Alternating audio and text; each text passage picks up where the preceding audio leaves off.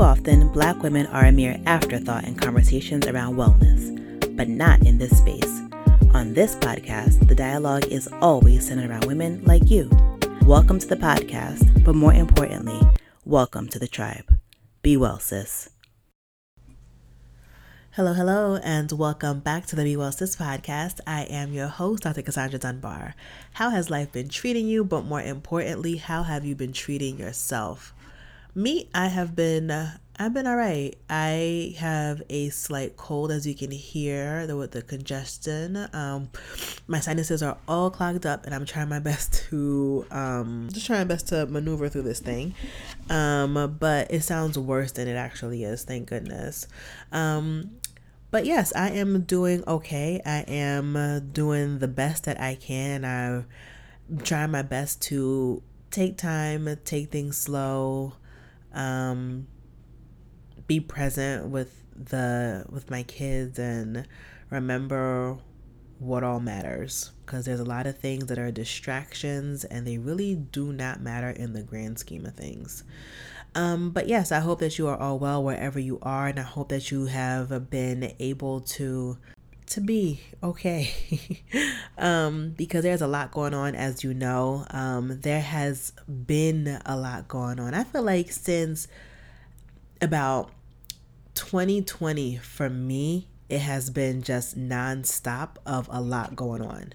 Maybe since 2019 but it's just been um, yeah so yeah i hope that you're doing well wherever you are and i hope that you are able to find some things that bring you some joy. You know what's actually been bringing me a lot of joy? What has been bringing me a lot of joy are two things. First of all i told you guys that i'm on my journey to like be like an avid puzzler. So yes i have been puzzling. I have been uh, spending time trying to get better at puzzling and by better i mean just finding techniques that make the puzzle experience not overwhelming and help me to sit through it.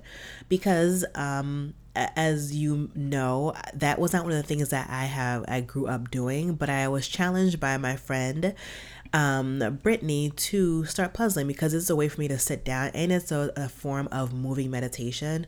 So, because you're doing something that is kind of, in a way, monotonous, um, it allows your brain to like calm down. It's a way for you to be still. And that is one of the things that I struggle with. I have a hard time sitting down and being still. Whenever I'm stressed out, whenever I'm overwhelmed, which is often, I get up and I get going. So, this has been a way for me to challenge myself to be still. And as I get older, one of the things that I'm really concerned about is brain health. And uh, they say that puzzling is actually one of a one of the great ways to um, allow your brain to remain nimble. So it helps with neuroplasticity, and that's something that I am very, very um, concerned about because, yes, we're going to get older. That is the goal. Um, but two things I do not want to feel older um, as well as I don't want to become foggy and things of that nature. So yeah. Um, so if you're wondering what puzzles I am using that I am using specifically are by Revel Wellness. So uh, the reason why I love Revel Wellness so much is because they are beautiful and if you know me, you know that I love art. The art that I'm especially drawn to is art that features black folk. And that is exactly what Revel Wellness does. They are beautiful pieces that are made by black women, um, predominantly black women um, artists. So not only are the puzzles actually visually stunning, um, they are also Revel Wellness is also deeply committed to addressing the unique challenges that women face, and as part of that, they donate a portion of their sales to nonprofits that offer impactful mental health services to Black women, which is huge. A lot of us. Um, could use the support, but because our healthcare system is largely trash, it is oftentimes not accessible to all of us. So I love that Revel Wellness partners with organizations that help mental health services accessible to us. So, with all that being said, I want you to do two things. Firstly, go visit the website, which is revelwellnessco.com, which is spelled R V L W E L L N E S co co.com as well as follow them on instagram they have um, such a cute page so Um, please follow them on Instagram. Their Instagram handle is RVL Wellness Co. So Revel RVL Wellness Co.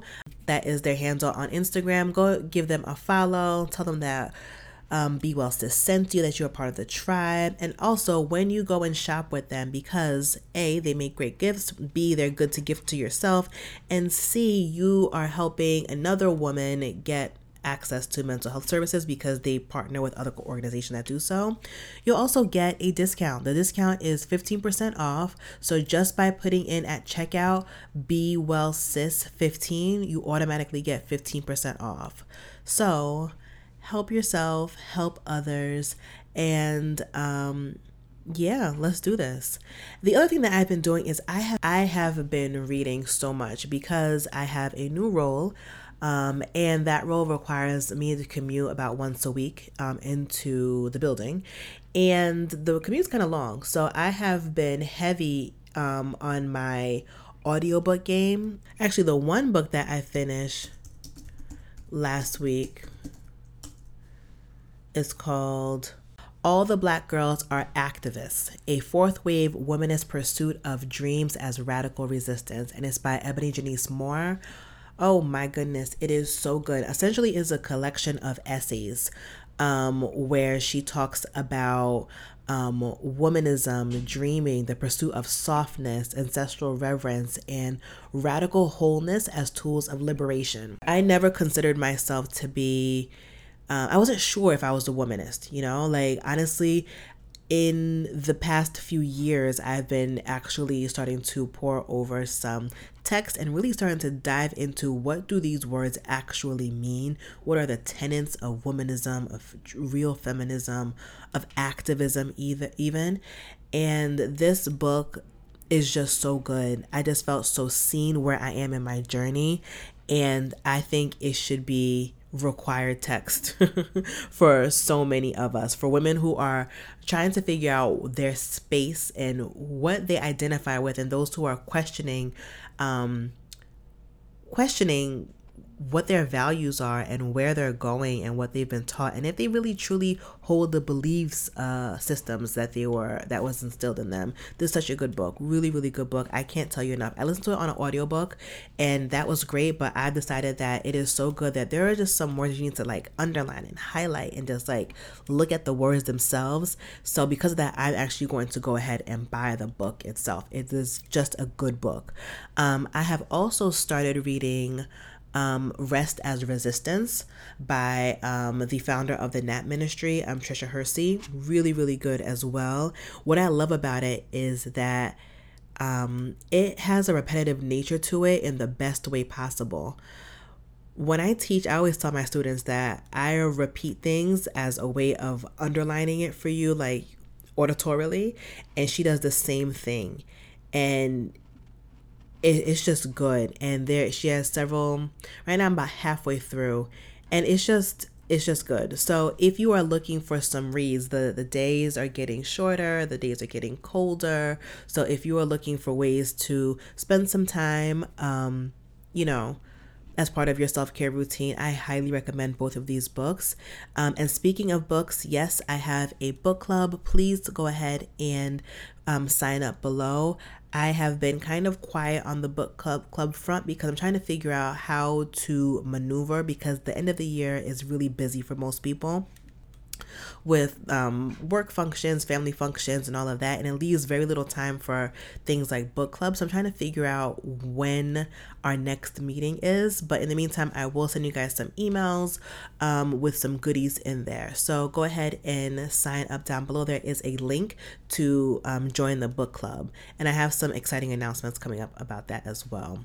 I have done a lot of talking so far. So let me go ahead and just hop into today's conversation. So today's episode is about perfectionism and I speak with Bianca Hughes, who is an author and a therapist, and the way that she had come to find that she was suffering from perfectionism was through a diagnosis of a relatively common condition that very few actually talk about because of the stigma associated with it. Um, I am really happy to have had this conversation with her for two reasons. One, her voice is so dang soothing. I love her voice. and two, um, I just love talking to her. She is very transparent and she has a, a, a different way of seeing things that I really, really appreciate. It helps me to open up my, expand my view on certain things. So, long story short, after this, you will hear her voice. Um, as always, with that being said, thank you so, so much for joining. As always, I am so, so glad you're here. Be well, sis. All right. So today I have Bianca Hughes on us on the show with us. She is a therapist, she is an author, and she has one of the most soothing voices. I just love to hear you speak, honestly. um, I'm just so happy to have you here with us. How are you? I am wow. I am joyful and okay. very grateful. Yes. I, I love it. I love to hear that. Um, so we have a lot to talk about today. Yes. Um, and I think this conversation is going to be really, really important um, for all of us, um, especially if you have experienced what um, Bianca is speaking about. Um, so let's go ahead and just take it away. So, um, a few years ago, I want to say, um, you were diagnosed with herpes. Actually, it's longer than that. Okay, let's I, talk about it. Uh, yeah, a few years ago, I shared my story of the diagnosis, but gosh, it's probably been about 20 years. Okay. Mm-hmm. Yeah. Yeah. yeah. So, um 20 years ago, um and I really like sharing my story, not just to help other people, but the way my story is, I'm sure people can relate to this and people I know people are in this situation. Yeah. So about 20 years ago, I was in my early 20s. I went to the gynecologist and I was told that maybe I have herpes. So it wasn't uh, officially diagnosed. Mm-hmm. And so I'm in my early 20s. Mm-hmm. All this shame, all this mm-hmm. stigma, all this mm-hmm. fear that mm-hmm. I'm caught up in, fearful of rejection and what are other partners going to say? What does this mean for me you know in relationships sexually? And so i made a decision to say well it wasn't confirmed so i don't have it. Mm-hmm. so for a few years i kind of walked around and wasn't really like cognizant. And i actually when i moved to um, the states i think about two years so i was probably around 27 28 at the time um I had gone um, actually to the dermatologist. I can't even remember why, but I went to the dermatologist. Um, and um, I think they also recognized um, I, I was just having some other issues with um, just um, around my genitals, and then they also noticed this the herpes um, culture. That's what they recognized it was. So mm-hmm. that's when it was officially diagnosed. Mm-hmm. Mm-hmm. Even with that diagnosis, I still wasn't accepting of it. That's real. I was still in denial. I was mm-hmm. still fearful. I was still like, this can't be true. And I just was in fear, um, you know, in shame. And so I didn't tell anyone and I didn't tell any of my sexual partners mm-hmm. at the mm-hmm. beginning when it was mm-hmm. so I hadn't in the beginning, of course, and didn't want to you know, mm-hmm. I ignored it. And even when after it was officially diagnosed, I still was not prepared to have that conversation. Mm-hmm. I I, I want to go back to um, the first physician who said maybe. What is this maybe business? I, am mad at them for just like yeah maybe like no, no yeah. No. I think I think because they couldn't test it, it wasn't active so it was that's why it was like a maybe. I okay. think you do. Okay. But I, I guess you know when you think about it, it was very flippant because you're like, oh, okay. Right. Yeah. Right. Do you not want to look more into this? Right. Or confirm anything? But I guess also on the other part, I was like, well, if you're flippant, so am I. Right, right, for sure. I, I think that would have been such a, a great time for like them to at least like have a conversation, like educating you, like you may have it and this is what it may look like. And you know, these are the precautions that you may want to take, you know, like there should be mm-hmm. there should have been a conversation. Yeah. Um, so going forward to when you did have the confirmation of the diagnosis, um, the denial piece is so, so real. Um, I see this not only with those type of diagnoses, but even things with like cancer and such. Like mm. it, it's hard to accept. You know, I think mm-hmm. as humans, um, especially like when we're in our twenties, we think that we're invincible. Like these things mm-hmm. can't happen to us, right? Mm-hmm. Um, so that denial is is so common and it's really part of like the human experience you know? Mm-hmm, mm-hmm. um to not want to accept it. And if you don't accept it then it's not real in a way right? Yeah yeah. So, yeah you don't accept it it's not real you don't have to face anything. And you know a big thing at my at the time which i didn't really really realize i struggled with that perfectionism. So it was my whole image like yeah. you know i was that person that my mom would ask me to go, you know, to the store and I would have to get a shower and I'd be like, I can't just run there like this. Like, mm-hmm. I mean, no one was going to see me.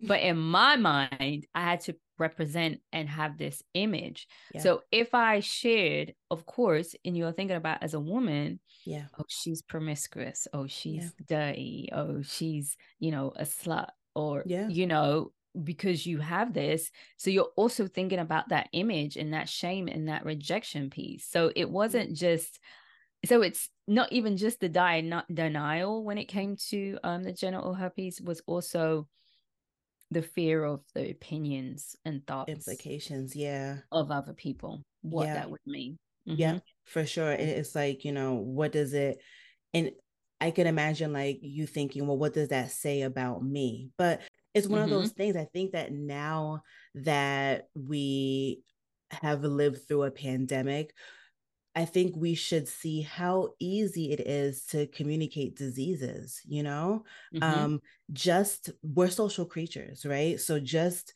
being in contact with people things are easily spread. And especially mm-hmm. like when we are adults and we're engaging in sex and sexual acts it's really easy to to get these things. And i think we need to talk about it more to be able to recognize it and to know how to um, protect ourselves and to protect others as well. Yeah. You know i really i you know i don't disagree with anything you say it's However. just fascinating to me. yeah. Because when I think about it, being also a therapist, um, and this conversation has come up, right? So, me sharing has had situations where there have been clients that have shared, and it's been comforting for them, right? Mm-hmm. Um, but I hear the same thing. There is no way I can tell anyone. Like the the the the fear overrides the ability to even shift your mindset to see it in that way that these things happen a mm-hmm. lot of people you know we're so riddled in the fear and the fear of the unknown and yeah. and and the deep sense of i don't want to be rejected mm-hmm. that that ar- overrides and i can speak for myself all of our senses and all our things that we know to be true and to be honest like telling a sexual partner that you have genital herpes because you know that they need to know mm-hmm. but when your brain is in protection mode yeah that sense of let's have this conversation because of people's ignorance mm-hmm. Mm-hmm. And and and disgust mm-hmm. um that is spoken about more you know what i do wish mm-hmm. i do wish partners who are with who have or people who have been with people with um, genital herpes have sp- speak out mm. and mm-hmm. say that just came to me like if they spoke out more and said yeah i have had a partner mm-hmm. with that it's not an issue for me mm-hmm. like how much more people would be honest about it that's true that's true that's true because i actually was watching this video um this video clip from it was like a it was like uh, it was called the Black Joy Parade or Black Joy Picnic or something. And um, at one of the booths there, they had like HIV testing. And this couple came up and he was like, I've been HIV positive for like 10 years. And this is my husband. And he is HIV negative. And the husband was just like, Yeah, like we've been together and nothing happens. I was like, That is so good that, like, just to remove the stigma, like you can be partnered with somebody who has a long term um, illness and you also not get it you know like and it doesn't affect your lives really so that mm-hmm. is a really good point i was just thinking we need to hear more of that for mm-hmm. sure for sure mm-hmm. mm-hmm. and and i also want to um, talk about the stats because it is very common so 67% of the population have herpes simplex virus Many do not know they have it. Genital herpes occurs in 13% of the global population, um, in the US, 48% have HSV1 and 12% have HSV2. It's very, very common. And I think learning how common it is may help to remove some of the stigma from it, you mm-hmm. know? Mm-hmm. Mm-hmm. Um, I agree. And I was thinking about um, partners being a safe space. My thought okay. is if you are uncomfortable telling your partner something, that person is not safe for you. And this may be a, a generalization, but what are your thoughts? Um so um so I'm doing this this new one of my new affirmations is I'm safe. Right? Mm-hmm. And um it came about um in a realization of having the fear to let go mm-hmm. um and the fear to let go is because of my attachments to an outcome of how i think something should look like or be like in fear of the unknown. But in actuality in life i am really safe. When i think about all the things that have happened versus haven't happened there's i've had way less tra- tragedies and i've had them right so in general i'm safe and I realized that I create that safety. Mm. Now, I do think it's important that people create that safe space of non judgment and um, validation. But if I feel safe within myself, it doesn't matter what a partner does. Mm. It doesn't matter if they accept me or not. Yeah. It's irrelevant. So I think that not putting the onus on the partner to create this safe space and be accepting, but I be accepting of it and I feel safe of it. And it, to me, that's how I am now. I'm like, okay, I do like I don't, you know, that's why I share. I don't care. Like mm-hmm. either you either you do or you don't. Like it's mm-hmm. up to you. Like mm-hmm. it's irrelevant. It's mm-hmm. irrelevant what you think, what your opinion is. It's mm-hmm. irrelevant to me because I'm mm-hmm. okay, because I'm accepting and I feel safe. Yeah. And so but in that conversation, I do feel like if someone, you know, it does make a difference when someone is validating or doesn't make a big deal of it. And it, you know, you don't have this judgment sense, right? Mm-hmm. Um, I think that's important. Um, if they're gonna, if you're gonna continue in the relationship, that that person is safe in that instance. But in the actual revealing of it, I think that's for you. Mm, very good point. Very, very good point. Um, yes. The the reason that I initially said that was because I was reading some really awful statistics about how mm. when a man has a chronic disease, like let's say they later on during the marriage or the relationship, they um have cancer, they're diagnosed with cancer, the woman's gonna stay. Okay. So if we're talking about a traditional heterosexual relationship, the woman's gonna stay. But a lot of times one of the reasons that men file for divorce is because the woman gets ill with cancer or something and i'm like wow. i can, I can believe that. Wow. Um, i can believe that. I, I can believe it but my thought is I want to reveal all of the things like now to see how you handle it. And hopes that that can give me some inkling about the future if you belong in my future mm-hmm. that makes mm-hmm. sense mm-hmm. you know what mm-hmm. i mean um tell me more you said you can believe that I want to hear. I, yeah. well, I can believe that. So when you think about when it comes to genital herpes, right? More women are accepting of a man versus the man not accepting, right? So it goes back to the societal expectations that, mm. you know, I'm going to put in here the perfectionism because that's what I work with of these women to be this perfect human being. And you know, when you think about, oh, she doesn't go poop or she doesn't mm-hmm. fart or, mm-hmm. you know, she doesn't have a tantrum or, no, you shouldn't do that because that's not feminine or that's not ladylike. Like, right. come on. So if the pressure is there, yeah for us to live up to these society standards of our image and be perfect then yeah. i could see that translating um to it's true if yeah. we were ill or if we were sick right yeah. i i i can see that yeah that's why i that's why i say i can believe that mm-hmm hmm so let's talk a little bit more about perfectionism. So, in your practice, do you find that women suffer from perfectionism more than men do? So, I predominantly see women. Okay. So I couldn't. I would have a skewed view. Okay. But I, I don't, I don't think so. I think it just might look different. Mm. Okay. I think it looks different. I don't. I don't. Okay.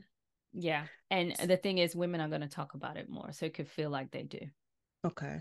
So talk to me about what does perfectionism look like? I think the word might yeah. might throw people off like, no, I don't think I'm perfect. So what does it look like um, when somebody's suffering from perfectionism? Yeah. So um so I define it as a consistent and exhausting cycle of trying to be enough, right? Mm. So it's this sense of I don't feel like I'm enough right? So there's this critical self talk. No matter how much you achieve, you still don't feel like you've done enough. You don't feel mm. like you achieved enough. You don't feel like you're good enough, right? Mm. There's aspect of needing the validation and people pleasing to for people to validate you, right? To let you know that you're enough, that you're good enough, that you are worthy. So there's that, you know, that whole critical self-talk, the the people pleasing, being harsh and judgmental of yourself, right? You're mm-hmm. constantly working. You don't feel like you deserve rest. Mm-hmm. Um, you have these unrealistic of expectations of yourself, right? And you, in terms of like, you might think like, I have to do my whole to do list. Like, there's 20 items on your to do list, and you have to do them today mm-hmm. but you've only got five hours to do them. and if you don't do it, you failed. You That's failed, me. right? You beat yourself up.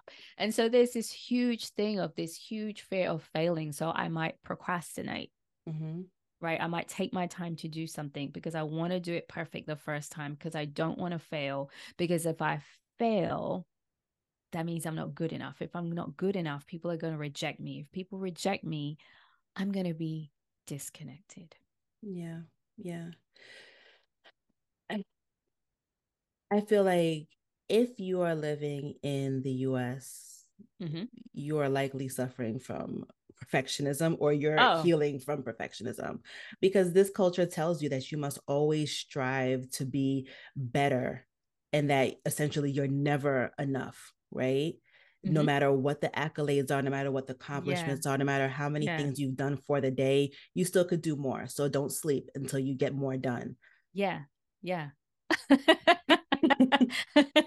yeah. And then, of course, with, I think it's always been there, like, and then images of movies Mm-hmm. um presenting this perfect life this perfect marriage perfect kids perfect mm-hmm job and the money and everything is working out and if my life doesn't look like that that comparison then i'm not good enough something is innately wrong with me right, right. so when you're talking about this country it's really good with images i always say that america is like one of the top sales countries in the world like oh, they know how to sell like it's amazing i love like i always tell people that like because with the movies and stuff, because I always say that when you get here, you're like, wait a minute, what is underneath all of this? like it's like trash. wait trash. a minute, I thought that. you like, oh, so you just Hmm. filmed this here to make it look good, but what was really here was all this. Um, Yes. and so I feel like that sells, that drive, that let's do more, let's do more, because in it's in it's sending this message, we have to do more because who I am is not enough. Yeah. Yeah. Who I am is not worthy. And the truth of the matter is, when we're talking about perfectionism, we're trying to strive to be perfect, Mhm. but we are already perfect, Mm. just as we are in our own way. Hmm. So it's that acceptance piece, it's that seeing yourself. Do you see who you truly are? And when you're striving for, you know, this perfection, you can't see yourself, you know? It's just So- it's it's driving you. So, how does one start to like, okay, they recognize that they are struggling with perfectionism. How does one start to see themselves, you know, after the world has told them that they aren't enough? And actually, I'll make it even more personal. How did you come to accept um, the diagnosis and that it does not define who you are?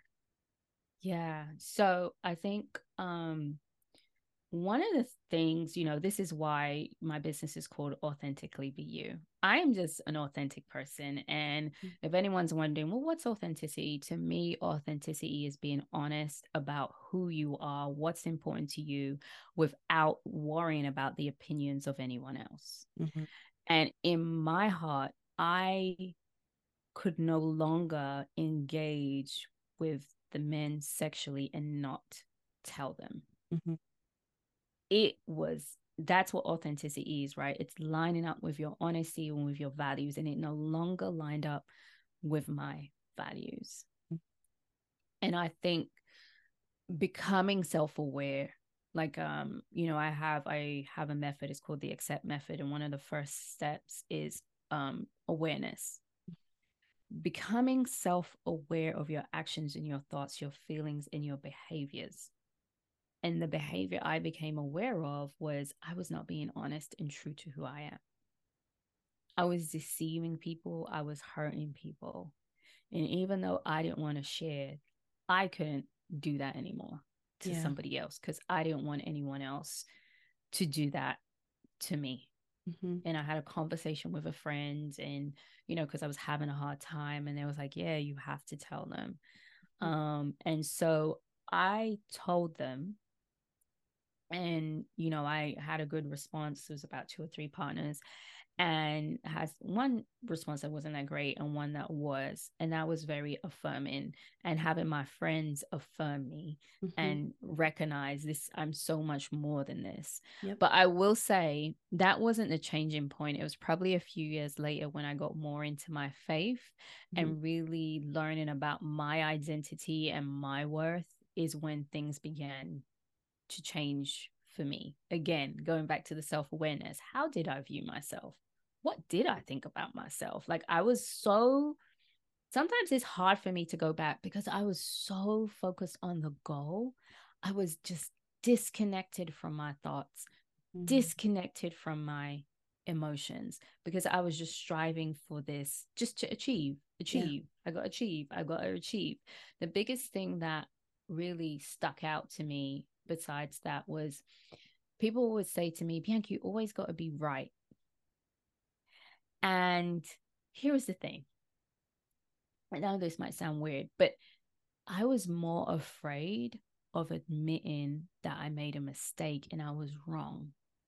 So I wouldn't admit I was wrong. And it wasn't that I wanted to be right. I just didn't want to be wrong because I didn't want to be seen as a failure. I didn't know anything. I Yeah. made a mistake. Yeah. And that constant comment was one of the things that really started to turn me around. And then sitting in grad school, becoming a therapist, you learn a lot and you're like, uh, something is wrong here. I need some help. And that's when I went to my therapist. So again, that self-awareness and the other piece I talk about in the in the accept method is next is connection. Now I'm connecting back to myself. Now I'm connecting to my feelings and my thoughts. I'm like, okay, what's going on here? Like, I don't feel good, or this doesn't feel good. Mhm. So I think that's that's the the piece, and that's the first step for me. Understood. Understood. Um, as you're talking, I, I thought that I had done so much work and I had made so much progress in my struggle with perfectionism. And I'm just like, oh, I have a lot of work to do still. Um, but it's it's just so hard because um, especially you're a business owner, right? So Mhm. they tell us in business that you should every year you're trying to like grow and do better than the last year and all of that. It's just like, oh my God, when does it end? Like, um, Yeah, so it's uh, I, I don't want to go I my own stuff, but no, it's cool. Like I think that's good because that's the pressure to perform. That's the expectation of someone else. Who told you that? So that's the thing. Mm, One of the things I always like to do to people and say is like, well, who told you that? true. If you cannot tell me who told you that and who made that and who made it up, like why are you listening to it? Why is it part of your system if it doesn't work for you? If it's exhausting, why do it? True. True. like we have to that's the other part um you know at some point it comes down to giving yourself permission you know to let go those things that no longer serve you yeah. Yeah. whether they're the expectations whether they're sh- the shoulds or how to do something i think that's important and that's key and going back to the point of the perfectionism i actually created this quiz um, is perfectionism driving you? And it's i say that perfection is even in the driver's seat in the passenger seat or in the trunk of the car. In the driver's seat we're not even aware. In the passenger seat there's some awareness we're starting to connect we're starting to overcome. Then when it's in the trunk of the car we're really being our authentic selves. Here's Mhm. the thing life happens so sometimes even though you've done some work if you something new comes along perfectionism might be in the driver's seat Yeah. so I like to say it's on a continuum. So that's why I don't use the word perfectionist because I don't feel like it's a person. And so um, you know, that quiz kind of helps you see where it is in this moment in your life. Um, and it happens in different areas, not all areas in our life. Oh, I, I love that. Um, I will ask for the link after we chat Yeah, so that way I can drop that in the um in the show notes so Yeah. people can take that quiz. I, I'm gonna take the quiz myself. it's quick. It's like two minutes. Well, I- need to know. Right now, I feel like as of like this second, it's in the driver's seat because to your point, Mm, I'm like in a I'm trying to shift some things. So I think as I'm shifting things in like my business, I think I'm allowing perfectionism and the other the world to like get into my head. So Mm. yeah. mhm. Yeah. Yeah. Um, so I have a question um Yeah. for you for somebody who might be in the position you were years ago when you 1st got the diagnosis, the confirmation, um, and who might be struggling with um what does this mean about me? What does this mean about like people that I'll um I'll deal with in the future? What words of advice do you have with for somebody who is in that space currently? Yeah. One of the things which I didn't have at the time was support. Mhm. There are so many support groups. There's a Mhm. whole podcast on it. Find some support groups. Yep. Google it, Facebook, um, you know, podcast. Get informed and get support. So you have people that are going through the same thing. Then you have the information to understand what this actually is, and it's not based on what other people have told you. Educate yourself. Mhm. Then you can educate your partners, right? And I think that is the two things get support, educate yourself so you can educate the partners. And like you said, Cassandra, is you are more than your diagnosis. Your diagnosis is not your identity. And that's something of acceptance for you to work through. Yeah. Beautiful. Beautiful. Thank you so much, Bianca. This was um.